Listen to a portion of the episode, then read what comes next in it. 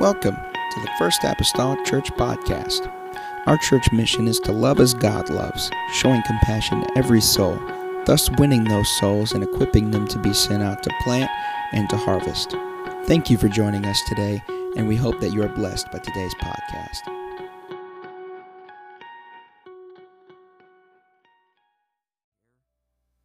I'll probably do it not tonight, and I won't do it any of the other three nights. Amen. Introduce her, asked her to come to do this uh, teaching on marriage in the next four weeks. Uh, this is probably better than the idea that I had uh, used to not very long ago. I remember uh, listening on Pandora, Pandora Radio, and they always give these little commercials. They used to do this one for uh, Febreze that always started, I love you, but sometimes you stink. And I told my wife, I said, I'm going to use that and I'm going to do a series that love stinks. Or when love stinks. I still might do that someday, but uh, nevertheless, amen. So this will probably be a little better than I love you, but sometimes you stink. Uh, but there's a lot of truth to that. But nevertheless, amen. Love and appreciate my wife. Uh, so thankful for her. And uh, as I said over the past uh, few services of her going to be doing this, um, the training and stuff that we both have had uh, together, and then her even more so than myself. I think she's capable of doing this. Um, there's the old little proverbial story. It's uh, about a man and his wife that are headed to uh, the mayor's ball. He is the mayor of the city. He's the mayor of the city. They are headed to the mayor's ball. They kind of reach that place in life where they finally feel like they've arrived and they've made it to that place. They're going in the, the limousine with the dark tinted windows. Everything is just posh uh, he and his wife. And as they uh, come out of a filling station, as a matter of fact, there's a guy there that sees pumping gas. And uh, the husband, who was mayor, looked over at his wife and he said, Honey, he said, Look at old Jack there. It was a former classmate that both of them knew. So look at old Jack there. He said, filling up, you know, he's still a gas attendant. He says, Aren't you glad that many years ago that old flame that you switched and you started dating me. She says, now you're in an evening gown and you're on your way to the mayor's ball and, and he's still pumping gas. And she looked at him with a little smile on her face. She said, honey, had I married Jack, he would have been mayor today. Now, there's a lot of truth in that. I am where I am today, and, and I feel like maybe I've even accomplished or done and went and done some of the things that I've done in the past uh, X number of years, 20 years of my life because I was married to Dawn McGee. And I love and appreciate her. She has brought value to our home and especially to me. Uh, if it was up to me, I could stay in my house, lock the door, and be a hermit. I really could. I have no problem doing that. But as a result of her, we go around and we, we rub shoulders and we talk and we interact with other people Amen. And so I appreciate her today. Amen. Can we just raise our hands right now to the Lord? I know teaching's going to go forward here in just a little bit, but we need God's Spirit more than anything in the next few moments to come down and touch our hearts and our minds afresh and anew. God, I need you, Jesus, tonight. Open my heart, God. Open my life, God. I pray, Lord Jesus, today. Help me, Lord Jesus, to be attentive, Lord God, to what your Spirit would have in this place. In the lovely name of Jesus Christ that we pray. Amen and amen. God is able. He is able. Amen. Y'all can be seated tonight. If you want to go ahead and start my clock, I need to keep track of my time because y'all know I can talk. Someone said amen. I heard it.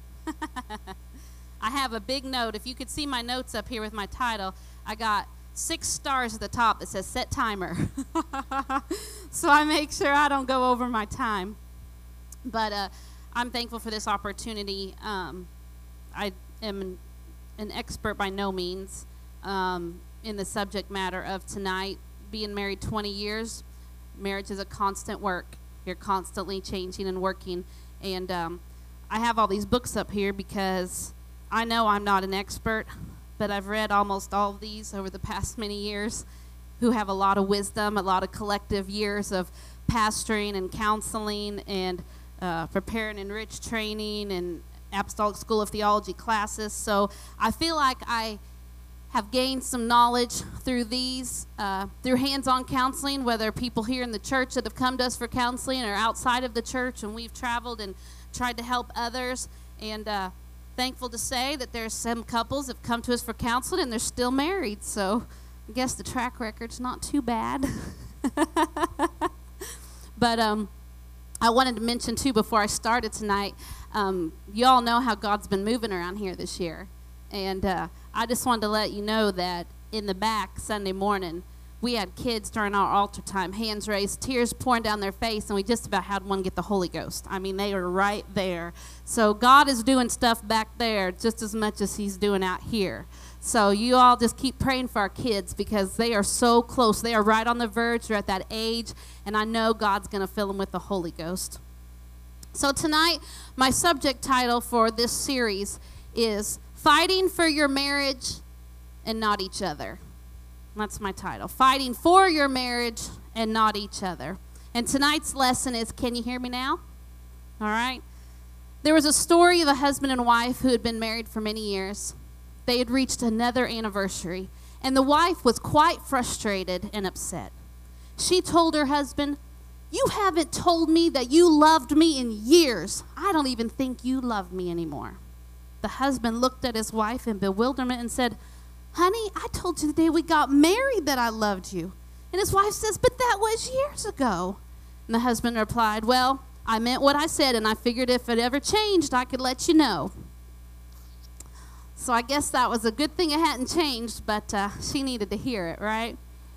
You ever heard people say the phrase, all you need is love? We're going to live on love. If we love each other, that's all that matters. We're living on love. And do we need love in marriage? Absolutely, we do. You can't have a good marriage without it because the Bible tells us God is love. So if you don't have love, you don't have God. And if God's not in your marriage, your chances are much, much less of succeeding. We even are told in the Word that a threefold cord is not easily broken you, your spouse, and God at the center. 1 Corinthians 13 talks to us about charity, which many commentators agree that you can intersperse charity and love interchangeably. So if you allow me to read those scriptures from a different version, let me read what it tells you about love. Love's patient, love's kind. It does not envy, it does not boast, and it's not proud. It does not seek to dishonor others, it's not self seeking, it's not easily angered, and it keeps no record of wrongs. Love does not delight in evil, but rejoices with the truth. It always protects, always trusts, always hopes, and always perseveres. That's what love is. We absolutely need love. And I realize before I go further, when you get to talking about marriage, I don't expect a bunch of response or a bunch of amens. Because if you're sitting next to your spouse and you're like, yeah, that's me, you want to be like, amen, you know, because your spouse be like, that's right. Didn't you hear that? You know? So, or you don't want to be saying amen if you think so that's them, because then you might go home, yeah, I heard you say amen when she said that you know so it's all right if y'all are just out there listening it's totally good so i don't expect a whole lot of feedback in this but if you feel too go for it it ain't gonna hurt my feelings as my husband would say but as awesome as love is we are all still very human. And it takes a whole lot more to keep a marriage going doesn't it? You got to have forgiveness compassion. You got to be flexible. You got to have some wisdom. Sometimes you feel like you got to have the ability to read minds. You got to have willingness to change, to adapt. And sometimes you even have to have the ability or the desire or the willingness to step outside your comfort zone. As my husband said, he's content to stay at home, but he'll step outside his comfort zone and let me talk to everyone I run into in the lobby at convention when he's just ready to get back to the room. so sometimes you step outside your comfort zone for your spouse. So, over the next four weeks, we're going to talk about tools to better your marriage ways to understand your spouse better, how to talk so your spouse will listen, how to speak their language. We're even going to talk about what anger really means. Anger is considered an umbrella emotion, and I'm going to talk about that down the road, but not tonight. Marriage is not static, it is fluid. What I mean by that is that marriage is constantly adjusting course. Like a ship or a boat out to sea, you can't just set out to sea, point the boat in the direction you want to go, and then sit back and expect to get there. Because throughout that journey, when that boat is on the water, you've got to contend with waves, wind, weather, so many different things that affect the journey that that boat is on. So the captain in the in the boat has to constantly monitor the settings, make adjustments, come back on course. So it can't be a thing where you just sit back and let it go. Marriage is the same way. It's made of two people. And as people, if you look back over your life, would you say that you're the same person you were 10 years ago? You the same person you were 20 years ago? No, because we change, don't we? And as we change, that affects relationships in our life, and they change. So marriages are going to go through challenges as we go through experiences. There's times that we're going to go through grief, we're going to experience loss. That's going to affect us as a person. We're going to go through health issues, and all those things, all those dynamics affect us as a person, and therefore they come into play and affect our relationship with our spouse. So you can't expect to just fall in love, get married, and sit back and say, married now, it's all good. I don't have to do anything else. I saw, I conquered, and now it's over. No, your work's just beginning. You must consistently and consciously continue to invest in your marriage because you're never going to reach that point where you could ever say, I don't have to work at this anymore. We finally got it figured out. Marriage will take work from day one until death do you part. Marriage is not easy. It's not for the faint of heart. And anyone who says differently, they're a liar. I can just say that straight out. Getting married was the easy part. Staying married, well, now that's the challenge. So, tonight, as we go through our teaching, I don't want you to sit in your seat and think, so glad you said that. My spouse needed to hear that. Honey, hope you're listening. Do you really think that's going to profit? No. So, what I'm asking is that as I teach this, this is stuff that I need to hear. That as I teach, because it's a thing we can rehearse in our mind. So, I'm asking us tonight as a group to be self aware and as introspective as possible. So, don't sit through the teaching and be focused on what you think your spouse needs to do, but ask yourself, what is God calling me to do? What does He desire from me as a wife, as a husband? Am I being a spouse that pleases the Lord? Would He approve of my actions? Would He approve of my words? If not, that's okay, because I'm hoping I can give you some tips and some tools that can help change that. So that's number one. Be introspective. Consider yourself. Number two, when you all are watching a game, how do you know who's winning? Right? By the score. That's exactly right. Well, what about when two people are in the boxing ring and they're boxing and there is not a knockout? How do they determine the winner? By the score, right? They keep track of who threw the most punches, right? Who connected, who made the most hits by keeping track of the score. A man wrote about a soccer coach who employed a unique motivational strategy to inspire his team to win. Whenever the team lost, he kept the losing score on the scoreboard all week during practice. This reminded the team of their failure and inspired them to do better. This made them a great team and it led to many victories. However, he cautioned a couple that was on their way to marriage that this was not a good strategy for marriage. We have to stop drawing attention to the score in our relationship. That is, to not keep track of our partner's failures, their shortcomings, and to not let each mistake just keep adding up to the weight of a lifetime of faults. Rather, we need to approach each failure as if there was no scoreboard. And that can be difficult at times because that means we're forgiving. And forgiving is not always an easy thing. But we referenced in the scripture earlier that love doesn't keep a record of wrong. So I'm asking you tonight as you sit here and you listen to the teaching to turn off the scoreboard. Okay? Turn off the scoreboard. I know me and my husband over 20 years of marriage, when things come into your life and there's stress and there's worry and there's things that weigh on you, we tend to put on a mask for the rest of the world, but we go home and take the mask off, don't we?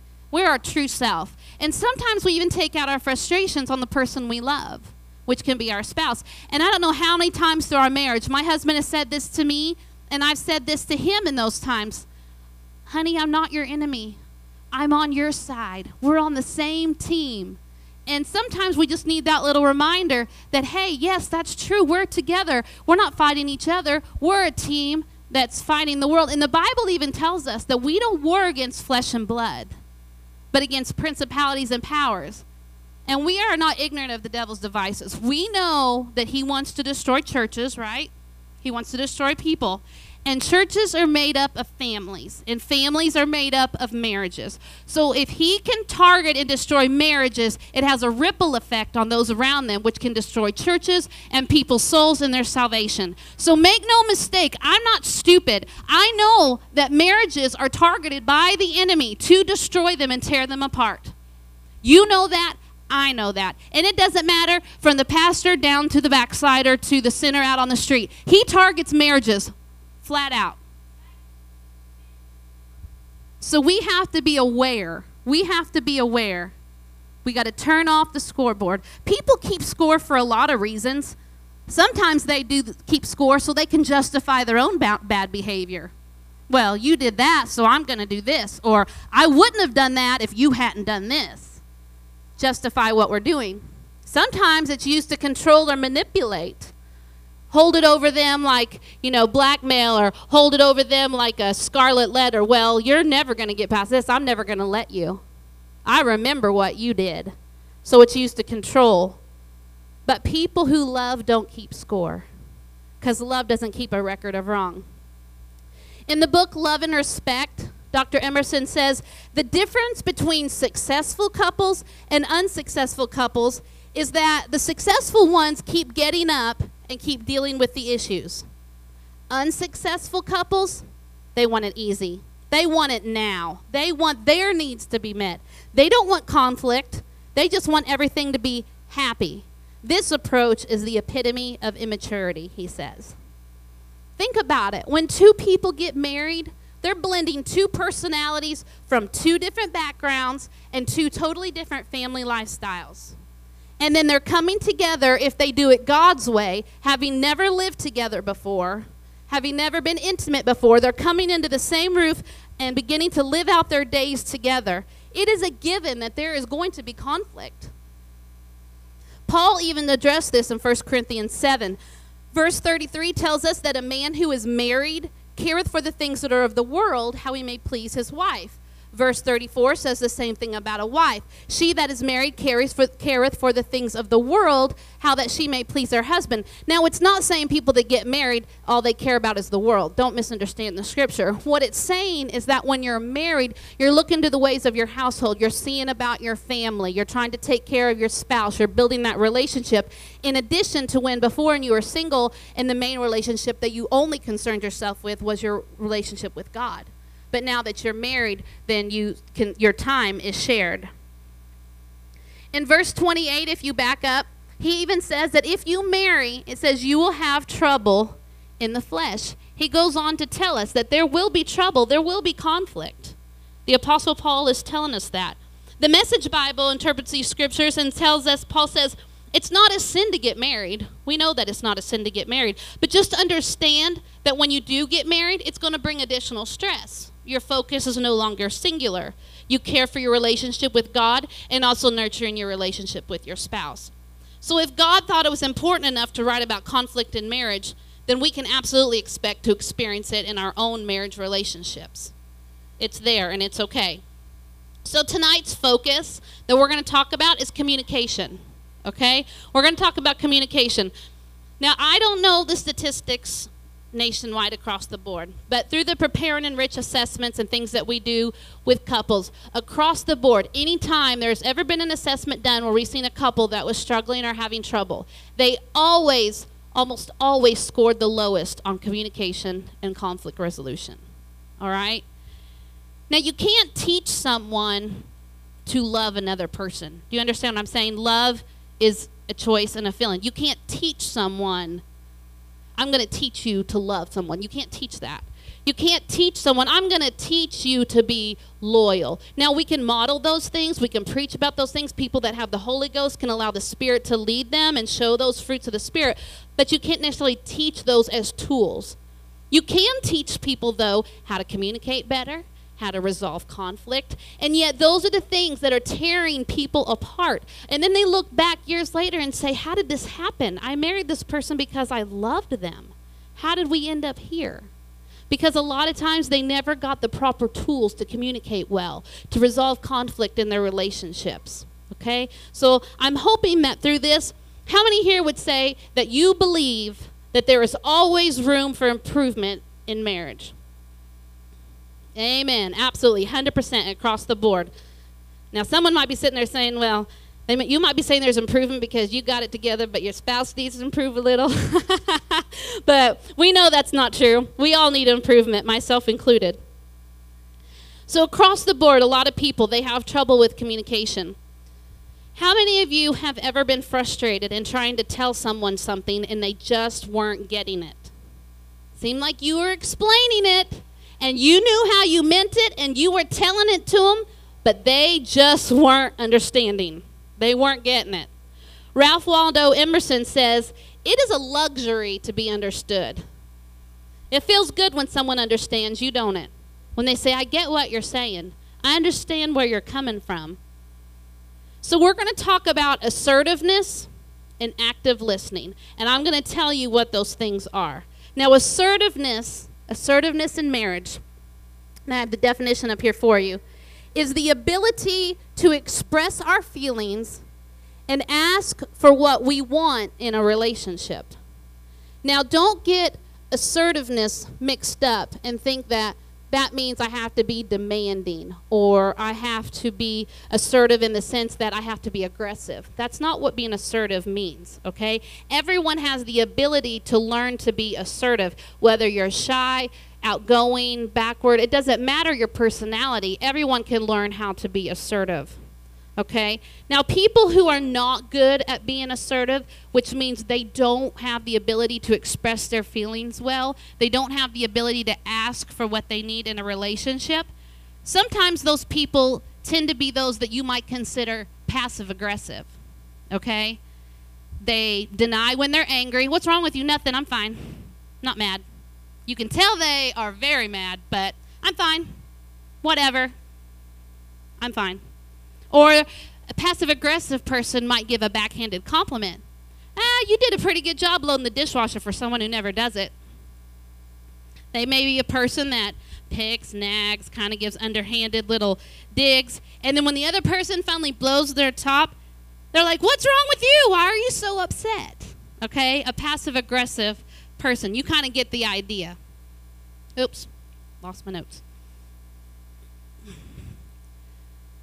Or a passive aggressive person, they may just bottle it up because they don't know how to share what they need. And so they just keep bottling it up, bottling it up, and then one day it just explodes like a soda bottle that's been shook up and it just comes out. And the spouse is completely taken back, like caught off guard. What is the matter? And you may might be saying things like, I had no idea that you felt this way. Why didn't you ever say anything? I didn't even know. And what's sad about this is if people aren't assertive, this can become a vicious cycle that repeats itself. They blow up, they bury it. They blow up, they bury it. And so it just becomes a pattern in the relationship that can become very unhealthy. Knowing how to be assertive means you do not expect your partner to read your mind okay? Some people, you hear them say things like, well, if they really loved me, they would know what I want. Or, we have been married X number of years. They should know me by now. Or they might say, I shouldn't have to tell them. That's my spouse. They live with me. They say things like that. They want them to read their mind. But good communication, it takes two people. And that doesn't mean one person to speak and one to listen. But that means each one being able to express themselves effectively. And good communication also involves the person on the receiving end being able to actually hear and understand what is being said. So, how do you know if you're good at being assertive? How do you know that your spouse heard it the way you said it? Well, first, let's lay down a couple ground rules, okay? As I already said, being assertive does not equal being demanding okay? You're not demanding what you want or you need, you're asking, okay? Number two, assertive people take responsibility for their messages by using I statements. What do you mean by I statements? That means they don't begin their statements with you, like you always, you never, and they don't begin with you. Assertive people use I statements. Number three, in making requests, they're positive and respectful in their communications. They're polite. You might even hear them say something like please and thank you. And you're thinking, if I got a problem and I'm aggravated and I need something, the last thing you're going to hear me say is please. But here's the thing you know, I've often heard the phrase, you catch a lot more flies with honey than vinegar. If you're looking for a result that's positive, take these things into consideration. Here's an example. Here's the wrong way. This is not someone that's good at being assertive. Let's say that you have a wife and the husband is always late coming home from work. And he steps through the door, and Buddy, she is finally had it, and she's raring to go. And she says, You're always late. You never come home on time. You never call to let me know if you're stuck in traffic. You don't care that I just spent almost an hour preparing, preparing dinner, and now it's going to be cold. You don't care about my feelings at all. Okay? Now, there may have been a lot of truth in what she said, but I guarantee you, all those you statements and attacking, all that's going to do is just raise up the de- defense of the spouse. Okay? It doesn't matter. It may not matter that there was a wreck and he didn't missed it because he was stuck in traffic and God protect. I mean, it doesn't matter. The defenses are up, okay? And that person is you, you, you. And they say, Your actions, your behavior, you control my emotions. Now, being assertive, let's rephrase. You state the issue using I statements and how I feel. You're not going on a 10 minute diatribe, just pouring it all out. There's a little acronym called KISS that says Keep It Simple, Stupid. if you want your spouse to understand, sometimes we just have to keep it simple. Okay? When we've worked with people um, in counseling with this and talking about being assertive, they start pouring out everything, and five minutes in, we pause and say, Do you really think your spouse is still listening at this point and able to, to digest what you're saying? Like, oh, well, probably not. Okay? So think about what you want to say. So here's the most important things you need to do one, you state the need or the problem. Number two, you state how it makes you feel. Number three, you may make a suggestion of what you might like to see or how uh, maybe a resolution to the problem and how that would make you feel. So the problem, how it makes you feel, a possible resolution and how that would make you feel. So the husband comes in, let's rephrase. Here's the wife. When you're late, it makes me feel so worried. I would really appreciate if you could let me know if you aren't going to be home at the regular time. That would make me feel reassured and better able to plan our evening. Still stated the problem. Let him know that it bothered her. Let her know what the problem was. Okay? Do you see the difference? And can you see how the response of the person you're talking to is going to be different when you are claiming ownership of your feelings? You know, because I'll mention this later, but in marriage, there's not a right and wrong. It's just what your preference is as a couple. Because everybody in here is unique. Everybody's a unique individual. And what you want may not be what I want. And what your spouse wants may not be what my spouse wants. Okay? So it's about not what's right or wrong and dying of your island of this is normal. It's finding out how can I please my spouse? What are my spouse's preferences? What do they need from me? Okay? So we're going to do a little exercise called drive through talking. Now, I've asked Josh and Sarah Johnson have agreed to help me with this. Pastor, can you grab me a couple folding chairs? We're going to demonstrate this. You are going to sit in on the counseling session for a few minutes of what that might look like. So while they're coming and while he's getting that, let me ask you a question. Before the days, uh, put them facing each other, please. Thank you. Before the days of going up to the Sonic screen or the drive through where they had screens, when you went through the drive through and placed your order and said, I want this, this, and this, what typically happens next?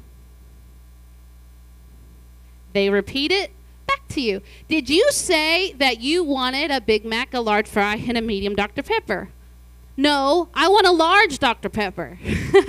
so they're repeating back to you to make sure they heard what you said, right? And that way, if they repeat it back to you and it's not what you ordered, then at that moment you have the ability to make a correction and restate, right? Okay, so here's Josh and Sarah, okay? They're my little guinea pigs, all right? So remember, there's two parts. One is being assertive and sharing the need and problem. Now, before we continue in this little exercise, she's going to be my person that I need you to be assertive and express your needs, okay? So then what we have here is the active listener. If you could put up my active listener slide. Active listening is the ability to let your spouse know that you understand what they just said by restating the message. Because too many times we're not hearing what our spouse is telling us.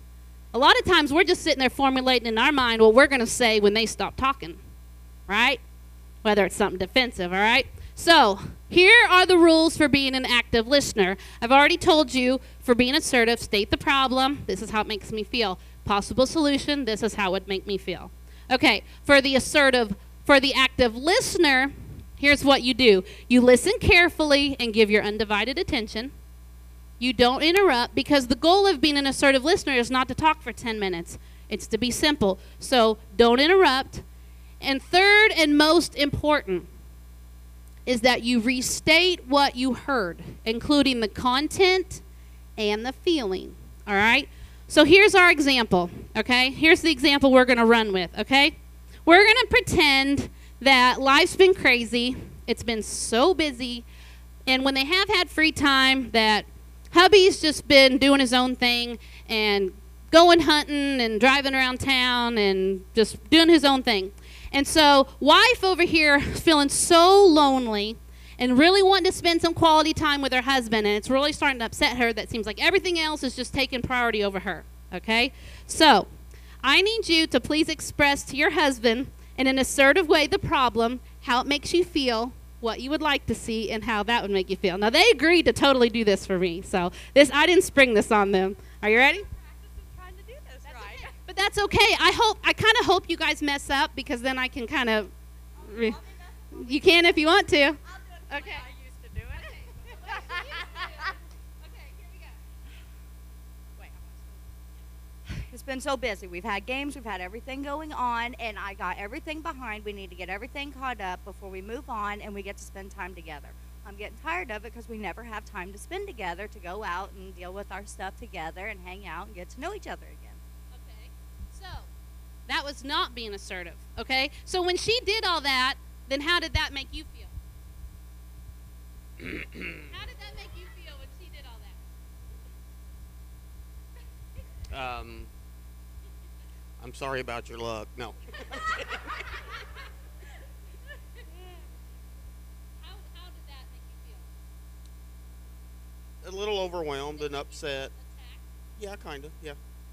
Did it make you feel a little aggravated? Yes. Did it make you feel? Did it make you feel like you was ready to just go on a date with her? No. Okay, so let's start again. We're going to rephrase the problem. Okay, there's one y'all can share. Okay, so we're going to rephrase. This is how I feel. This is the reason why. It's on. This is what I would like to see, and this is how it would make me feel. All right. Josh and Sarah, take two.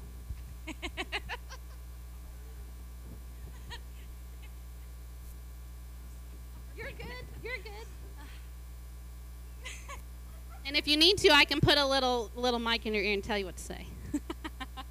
Might need some help with that. See, we're still working on that. All right. Okay. So, if she was going to be assertive about this subject, what she would probably say to him is, "I've been feeling lonely lately Babe, I've been feeling lonely lately. because we haven't got to ha- spend any time together, Because we haven't got to spend any time just the two of us." and just the two of us. I think we need some time alone. Can we make that happen, please? Okay. And how would that make you feel if you got some time together? I'd feel a lot better, more comforted, and more like you love me. Okay. All right. So let's the last little part that you tacked on that I feel like maybe you love me, maybe not so much because that's kind of uh, putting that you in there. But okay, I've been feeling lonely. We haven't got to spend time together. I would really like to spend time together. It would make me feel comforted. So then I need you to know that you heard her. So I need you to tell back to her what you heard her say. Okay. Let me ask you a ask you a question. Is it what I heard that you said you would like to spend more time together because it's been so busy and you you feel lonely. Now, see, there was just a few simple sentences, but you see how the struggle to remember, like, even what, how it made her feel. So, we have to teach ourselves to hear, to comprehend.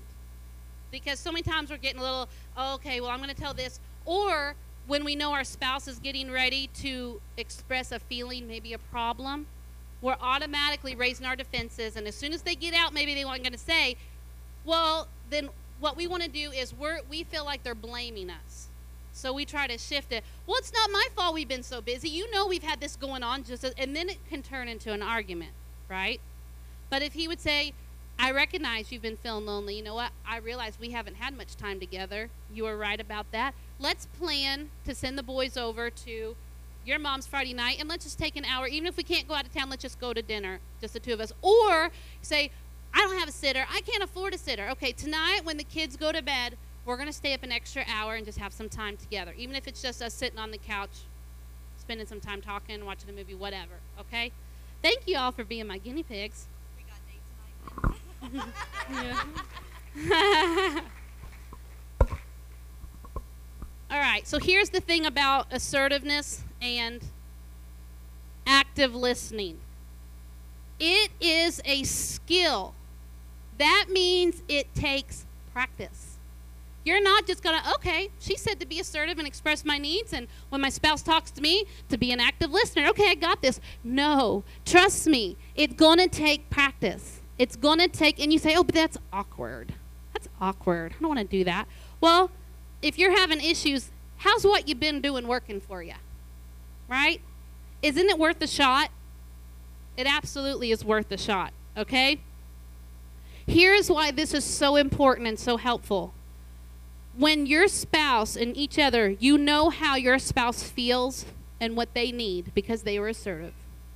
And when you're and when you know that you have been heard and your spouse knows that they have been heard and understood through active listening, intimacy is increased. These skills can help you grow closer as a couple because you learn about each other. I've been married 20 years. I'm still learning about my husband. He's still learning about me. We still have moments we sit down and say, you know, babe, I've been feeling such and such. I would like to see more so and so. Do you think? And then you have a talk, you have a discussion. It's skills you put into practice and you work on. Okay? So once you have this established and you are able to be assertive, and you say, it can be awkward, it can be weird if you've never done it. Sometimes people get real uncomfortable, think, I am not going to sit down in a chair across from my spouse and look him in the eye. And you know what? That's okay. Sometimes it may be easier. Let's say it's just the two of you and you're driving in a car. As long as there's not any other distractions, being on your phone, having the radio on, as long as you're able to talk, that's what really matters. Okay? Because if you're able to talk, or your spouse is able to talk, and you all are able to listen and understand the needs and wants of each other, that's going to go a long ways towards building your marriage and making it stronger. And once you do that, you for sure are not going to succeed at conflict resolution if you first don't have a good skill of knowing how to communicate. Because if you can't just discuss basic things on a decent level, how in the world are you ever going to discuss a problem and bring any type of resolution? You're just going to end up in a big argument and a big fight, and then it gets brushed under the rug and it's never resolved. So it takes skills, but they can be taught and you can learn. When you leave tonight, I'm going to give you a worksheet that has this information on it about assertiveness and active listening and about daily dialogue. So you're going to go home with a worksheet for your for you and your spouse that you can look at. Okay? So now I want to talk to you about what we call the 12 disciplines of communication. Okay? Kind of like the 12 commandments, but this is about communication. Okay?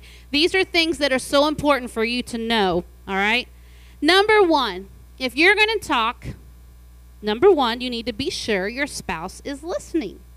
Because what's the point of talking if they're not listening? If, let's say, we're the wife and say the husband is really engaged in maybe in my husband's case, he's not a sports fan, so I could never say while he's sitting down watching a big game because that's not him. But if he's engrossed studying or reading or he has to preach, that night and he's busy studying, that's probably not a good time for me to go and say, "Hey, I need to really tell you something." Because they're going to be distracted, right? They're not their mind's not going to be focused on what you're trying to tell them, okay? So many times we've got to be careful with our timing, okay? So we need to make sure one, they're not distracted, and two, timing's also important because sometimes if there's been a problem or a situation, and we want to, and, and as women, we're the type that we want to talk about it right now. But sometimes guys, and this can be guys or girls, but it's just more common that the guy just may be so angry, like, I just need some space. And girls can be that way too. I cannot talk about it right now. I'm too upset about it. I'm too angry. I need some space. But it's okay to say, hey, we need to talk about something. Do you have time to listen to me? Um, and if they're like, nope, you know, I got this, I can't talk about it, whatever, that's okay. You just say, okay, I understand. Is there a good time that we could talk? And so then you make a plan. And that may seem silly. I'm going to plan a time to talk to my spouse. Yeah. Especially if you have kids at home, or you both work a job, or you have to get up early in the morning, or you have things coming up. You plan it. You know what? Hey, can we talk? Yeah, after the kids get in bed tonight, or, you know, once you get off work Friday and there's nothing else going on, let's take some time to talk. Okay? It's important to plan it. All right? Now, if they're saying, no, I don't want to talk, I'm not ready, that's okay because you want them to be willing to be ready to listen. Okay? So this may postpone it a little bit, but it will improve your chances of being heard. Now, on the flip side of that, if you're the one that's needing to be the active listener because your spouse says they need to express something or share something, you can't continue just to postpone and put it off because you don't want to hear it and you just keep nope can't talk don't want to talk about it don't want to talk about it don't want to talk about it. Because all you are doing is feeding into a problem that's going to fester and grow and eventually will probably erupt in a big argument that could be avoided if you would just say yes i know we need to discuss this. Let's take a moment and talk about it. So good communication is a two-way street. You give undivided attention all right?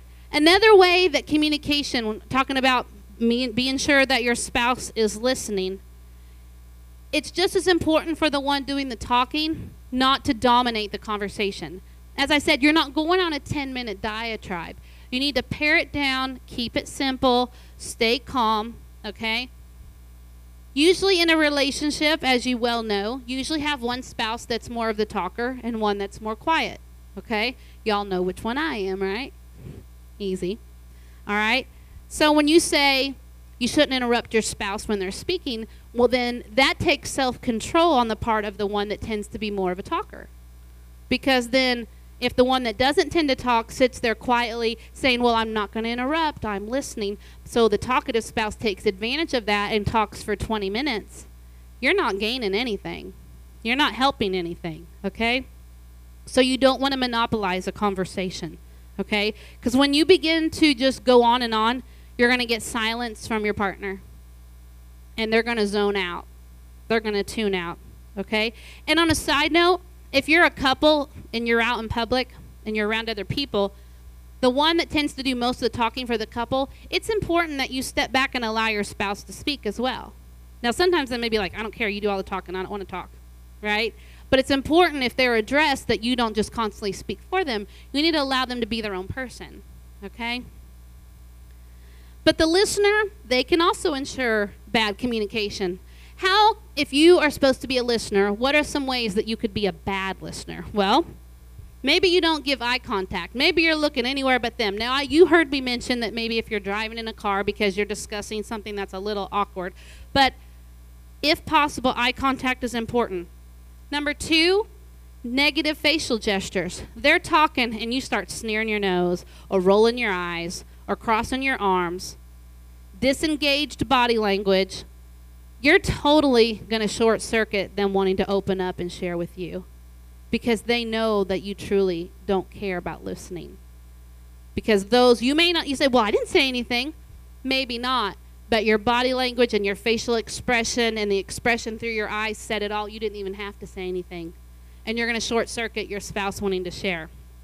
Have you ever been out in public and you saw couples sitting maybe in the food court or, you know, sitting on a park bench a lot of times you can don't you don't even have to be listening to their conversation without being able to read them like a book. Man, look at that couple right there. Man, you can tell she wears the pants in the family. She's just giving him the what for, and he, you know, you can read body language, can't you? Okay, your spouse picks up on your body language. Our spouses can read us, and the longer we've been married and the better they know us, the the harder it gets. You can't fool them. They know. They can pick up on it. Okay? Proverbs 18:13 tells us, "He that answereth a matter before he heareth it, it is folly and shame unto him." Okay? Responding before you even hear the whole matter is a mistake. So many times we get defensive because we feel, uh-oh, I did something wrong. And so we want to cut it off and we want to formulate a response. But that's not listening. That's putting up a defense mechanism. And it doesn't help in the matter because if we're constantly cutting off our spouse and not really listening, they're going to end up not wanting to talk to us. You know, that's not my problem. I'm sorry you feel that way, you know. Then you are just cutting your spouse down and they're not going to have a desire to share what's on their heart with you. Okay? And many times we can make a rash judgment on something that's only been half spoken and we never even hear the other half.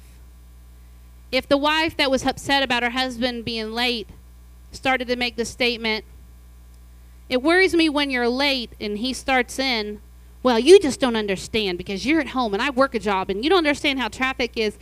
Whenever all she was wanting to say is, I get worried because I care.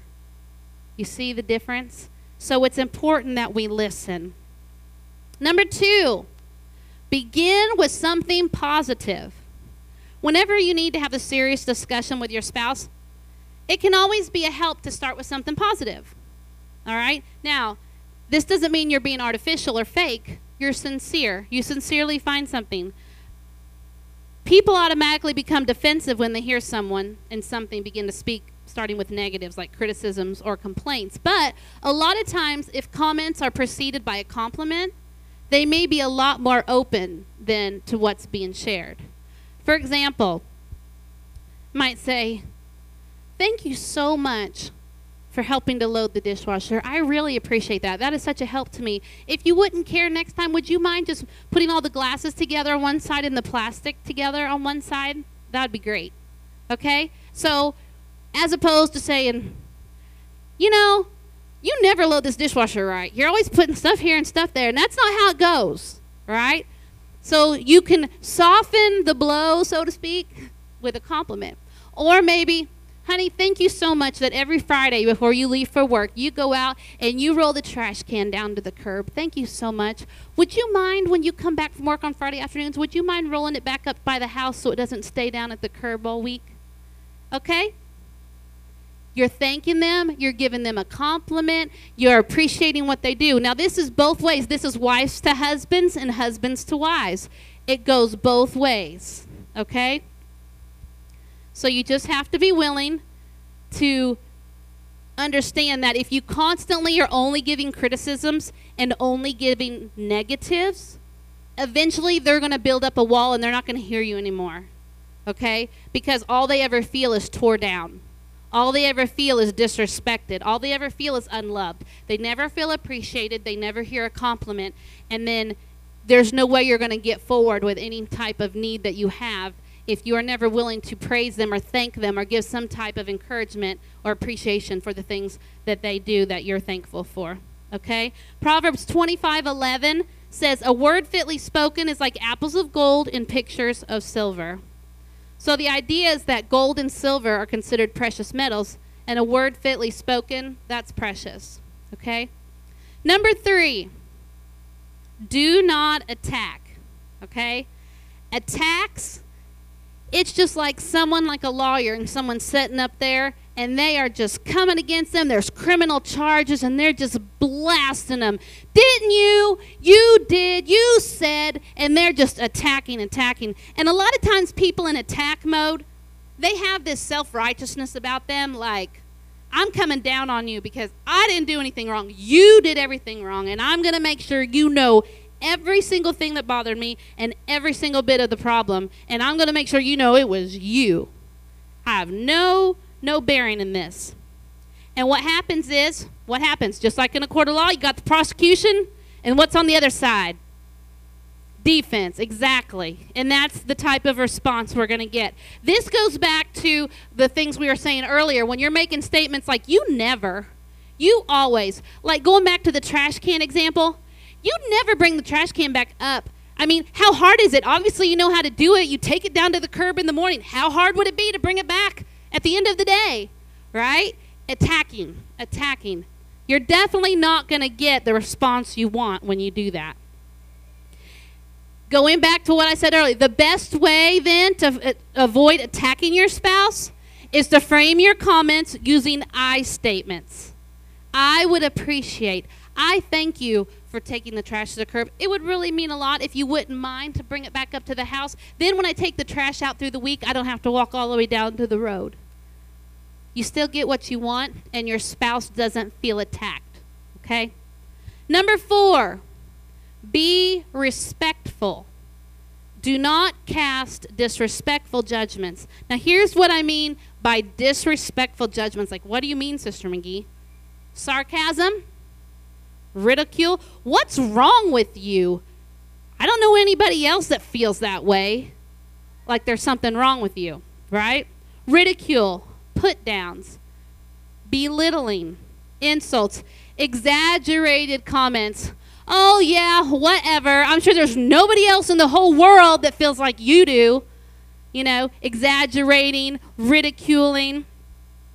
These are definite no nos. You don't want to do this. Now, this falls on the side of the listener. You don't want to give those responses, okay? A lot of times, things like that, they can fall under the heading of verbal abuse. You know, there's a lot of people in marriages that when people are in a, in a, in a bad relationship where there is physical abuse, they're told to get out. If that person is in danger in your life and beating you up, but there are a lot of people across the country and across the world in relationships and marriages where they live with verbal abuse day in, day out, week in, week out. And verbal abuse is just as harmful as physical abuse. Physical wounds, they're going to heal. Verbal abuse are all the, the cuts that you don't see. They're the pain of the heart. They're the pain that you go through that nobody else knows. If someone gets a black eye, the whole world sees that. But if you have a spouse that's constantly belittling you and ridiculing you and verbally abusing you, nobody else may know it. We have to be careful with our words, okay? So we need to be respectful. You can pick up on it when you listen to other couples talking to each other or talking about their spouse to others in the way they refer to him. Yeah, I got to go home to the old man. He's probably just sitting around, hadn't done nothing today. So disrespectful, so condescending. And if they would talk bad and poor about their spouse out in the general public with friends and other people, can you imagine how they speak to their spouse at home? Now, I believe it is very important that if you are a couple and you are experiencing issues, you need to find a trusted counselor, your pastor, someone that you can go to and confide in and talk to and help bring resolution to your problems and help strengthen your marriage. But I promise you, you're not doing yourself any favors if you're telling everybody and your brother and your mother and your best friend about all the problems in your marriage and speaking poorly about your spouse to those around you. Here's what happens a lot of times with people that do that. They tell people about what happened at home and how they got in an argument and what their spouse did and how they're so aggravated at them and blah, blah, blah. And everybody thinks, how horrible. Man, you poor thing. Your wife, your husband, man, they are just, that's awful that they would treat you that way. You poor thing. Well, then the husband and wife, maybe over time, they work things out and they and they bring resolution and they're back in love and they've worked through their problem. But these people they told, they still think their spouse is a rotten, no good, dirty dog. And that's your fault because you talked about them that way. And then you've created problems. And this is especially true if you speak about them to your parents or your adult children, in laws, things like that. Because then you have the added pressure of things like, I don't know why you stay married to that person after all the things they've done to you. That's just so terrible. How could you ever forgive them? And maybe you're the one that's been hurt and you forgave your spouse. But you got all this family that you've told all the bad stuff to that continually is in your ear. How could you ever stay married to them? I just don't understand. You there, you know, and so then you've created problems for yourself. So it's very important, very important that you consider who you talk to and what you say and, and, and being respectful and uplifting. You know, I've been married 20 years. People, man, you have an awesome marriage. And I'm like, yeah, I'm so thankful. I love my husband. He is amazing.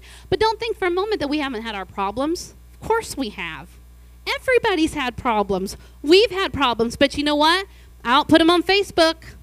I don't put them on social media.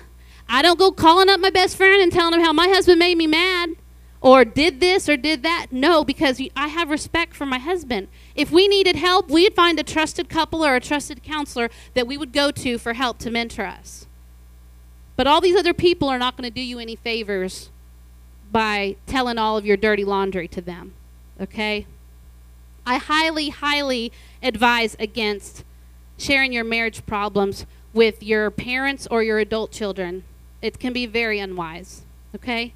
Um, it's just not wise. And especially if you have children or adult children, they feel like it's their fault or they have to pick sides. And that's a whole nother story for a whole nother time, okay? Analyze the way you talk to your spouse. Listen to yourself. Proverbs 29:11 says, "A fool uttereth all his mind, but a wise man keepeth it until afterwards." Proverbs 29:20 says, "Seest thou a man that is hasty in his words? there is more hope of a fool than of him.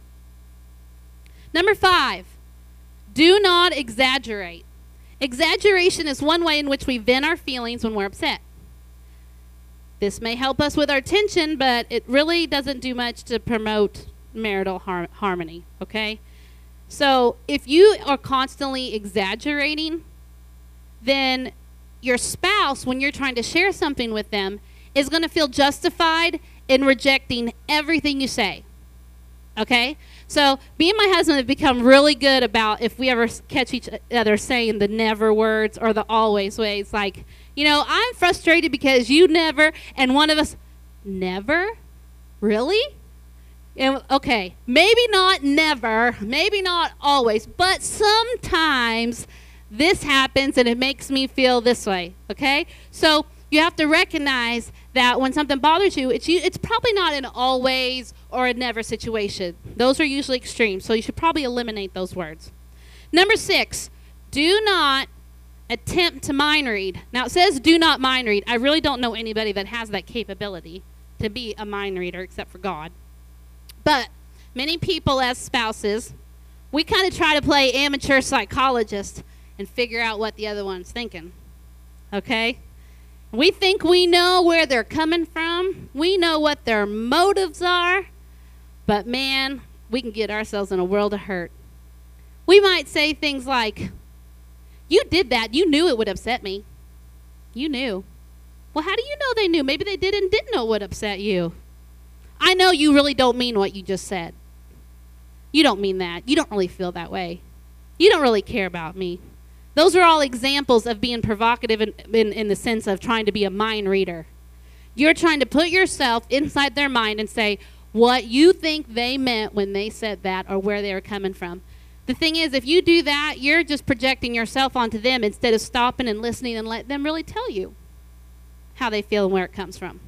Number seven, this is a big one, and this is so important. We're at 54 minutes, so I might stop right here and pick up next week on number seven. Let me tell you about seven. Focus on preferences, not principles. So many times, spouses pretend their feelings are not as important as the principle involved. All right? So they get into an argument about something, certain issue, and man, they are desperately trying to convince their spouse why they are right. I'm right, and I'm going to prove it to you. Don't you see right here? I just looked it up. See? It says on Marriage.com, okay? I don't even know what that is, so I have no clue. If there's marriage.com, I don't know. I'm just I just threw that out there. Or they might throw out a statistic, or I read in a book, or I read in a magazine article, or if nothing like that, all the other people I know, all the other married couples, our friends, our neighbors. And if all that fails, then they might just assert, well, the way I feel, this is normal. Everyone feels this way. Everyone feels the way I do. Okay? So, therefore, by making that statement, then obviously only someone abnormal would not feel this way and disagree. Right? So they think they're strengthening their argument. I'm right. I'm going to prove it. I know I am. But in fact, they're weakening their argument. Because this marriages are not about right or wrong, okay? Not when it comes to feelings and issues and problems. Now, is there right or wrong in the Word of God and statutes and things to live by and Ten Commandments? Yes, okay, we all know that. But what I'm saying is, when it comes to preferences and about people's feelings, it goes back to what I said at the beginning. We are all unique people. And what I need from my husband is not going to be the same that Sister Sheila, what you need from your husband, or Sister Mason, what you need from your husband, and on down the line. We are all individuals. What my husband needs from me is not going to be the same as what Brother Johnson needs from his wife, or what Brother Penrod needs from his wife. We are all unique individuals. So, how do we know? We get to know them, we listen to them, we share. Okay? When we discuss our preferences, then there's room for resolution. Then there's room for compromise. But if we're talking about what's right and what's wrong, you're probably not going to come to an agreement because if you disagree, then you're saying I'm right and you're wrong, and they're saying no, I'm right and you're wrong. Instead of saying, this is what would really mean a lot to me. This is the way I prefer it. This is what would mean a lot to me if we could, you know, how do you feel? Then you come to a compromise, okay? So I'm going to skip to the end. I'm going to come back to numbers 8 through 12 next week because we are already at 57 minutes. So let me do a little summary here at the end, okay? Find what your spouse prefers and work to meet that need. In order to know what your spouse needs, that means you have to get to know them. You have to spend time talking to them at an intimate level. There's different levels of communication. There's people that just kind of do the general, "Oh, how are you? I'm fine. How are you?" Everybody says that. "How are you doing?" "I'm doing fine." You say that every day to a million people. Or it might be you may be talking about the facts. Oh, did you hear that there may be some more snow and ice coming this week? Yeah, I heard that. You're sharing topics, facts about the weather, current events. Or you may take it another step further and you may even be willing to share some of your opinions. When you start to share opinions, though, you open yourself up a little bit because your opinions may not be the same as everybody else's opinions. Okay? Um, you start to share a little bit about yourself. And this can be on a variety of things. How you feel when we had our ladies' Christmas supper we did a little thing where I stood up and I would say two things, and if you wanted, um, for example, I think one of them was um, if you like the snow or you don't like the snow, and so some would go this way and some would go that way. Well, when you're kind of sharing your preference, you see the people that have this preference and the people that have this, and it happened on more than one occasion that on some of those topics, everybody in the group except one person went to the different sides. So that can be a little bit scary when maybe your preference might not be considered what would just be the normal preference of everybody around you. And then finally, you can go one step further. And that's where you are assertive and you say what you're feeling and you reveal what you're needing. And that's why it's so important on the opposite side when you're the listener to be respectful and to be kind because if someone opens up and they are vulnerable and they're honest with you about their feelings and then they're attacked or ridiculed or put down or not listened to, then you're shutting the door on them feeling comfortable being vulnerable with you again. Okay? So it's important to get to know each other on a deep and intimate level. And trust me, it's worth it. It's work, but it's worth it. This is the person you pledge to spend the rest of your life with till the day you die. So don't you want to make it the best it can be? That's so important. So here's what I'm going to do. Everybody say, Yay! Homework! Oh, that wasn't as exciting. All right. Here's your homework if you're a married couple in the room, okay? At least one time this week, I want you to practice the drive through talking that we modeled up here. I want you to pick a topic. Now, listen, don't pick some horrible, gut wrenching, awful topic that you just can't agree on. And don't pick some subject that's like, you always are leaving crumbs by the toaster, okay? Find something that's kind of middle of the road. You know, we talked about some of those tonight, all right? Pick something middle of the road and agree to sit down and just test it out, okay? All right? I'm going to give you the worksheet. You're going to take it home. You can look through it. You can write on it. You can go through it, all right? Homework number two is as you are getting to know your spouse better, it's really important that daily you just take a few minutes and have a little bit of dialogue Okay? Now, I'm not saying you sit down every day and say, honey, what did you enjoy the most about our marriage today? Okay? I'm not saying that because that seems really awkward, right? Okay? But what I have counseled people to do, and what even me and my husband have done, is there may be times th- throughout, maybe not every week or every day, but I might just say, babe, I might give him a compliment at first and say, "Babe, I just want you to know I really appreciate, you know, something that you've done. Thank you so much. You know, I've been busy this week. What? You got something? okay." So he's over there talking. So he may have something that he's done, and I and I compliment him and I appreciate him. You know, um, and so then I say, "Is there something I've done that you know you feel like has been helpful or beneficial to you this week?" And that gives an opportunity to speak. And then I might say, well, is there anything that this week that I've done that you feel like I could do better or that you would like to see more out of me as a wife? And then he might have something he would share. And then a lot of times when you give that, yeah, that's true. so true. Pull out the list. But then when he shares, then a lot of times what happens is if they do have something they want to share, almost all the time they'll feel, well, since we're talking, is there something I can do? Because then they feel like they got to be on equal footing. Now, here's the thing I know, like m- most uh, couples, you know, like I said, you got to constantly keep coming back and you know getting the boat back online and such like that. And uh, there was a point that I was like, oh, you know, I need to tell my husband I, I'd like to see more of this in the relationship, you know. But I stopped and examined myself first, and I said, you know, there's some things that I know that he desires that I haven't been doing, and I have no right to go ask for what I need and I want if I'm not willing to give him what I know he needs and he wants. So I set it aside and I started doing the things better that I knew would mean a lot to him. So then, after a little bit of time, when I was able to say, This is what I need, this is what I'd like to see more of, very, very, he, he listened. He was very reciprocal. He was very accepting because he knew that I was making efforts to do things more to help him that I knew that he loved, then he was willing to reciprocate back what he knew that I would love. And it just builds your relationship. Okay? So some daily dialogue and some drive through talking. Okay? Now, next week, some of you may be familiar with a little bit of the material I'm going to talk about next week, but I can't not do it, even if you've already been through it. Some of my ladies in here have been through it.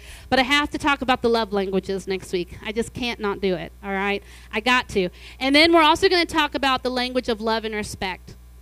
So, so important. An amazing book that I read recently, and I think it's going to be revolutionizing for some of us. It was for me, I know. So, next week, I'm going to talk about, honey, you are speaking my language.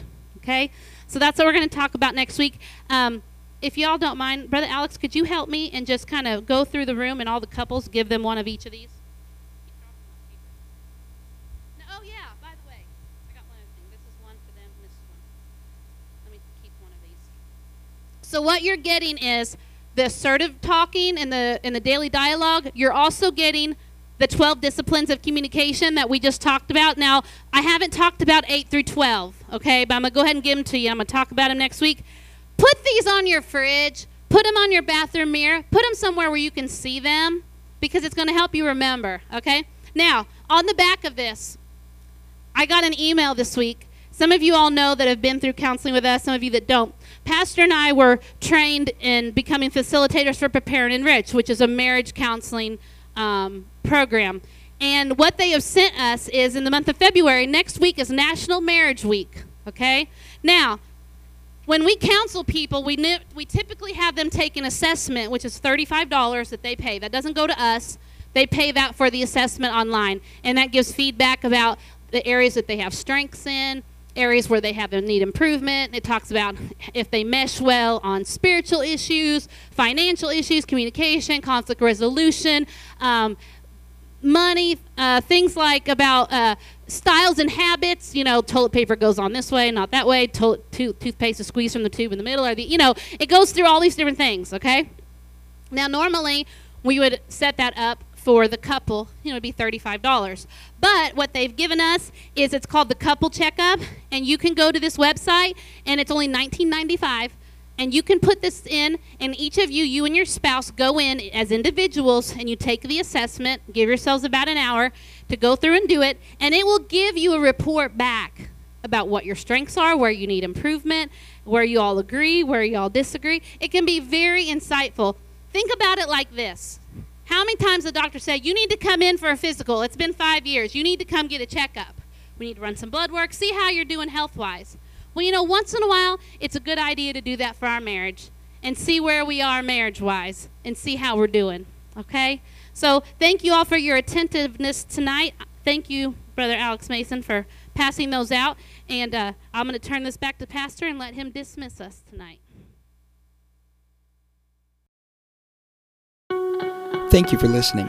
If you would like more information about our services and activities, you can find us on Facebook, Instagram, and Twitter with the username FACMC. Again, that's FACMC. Thank you and have a blessed day.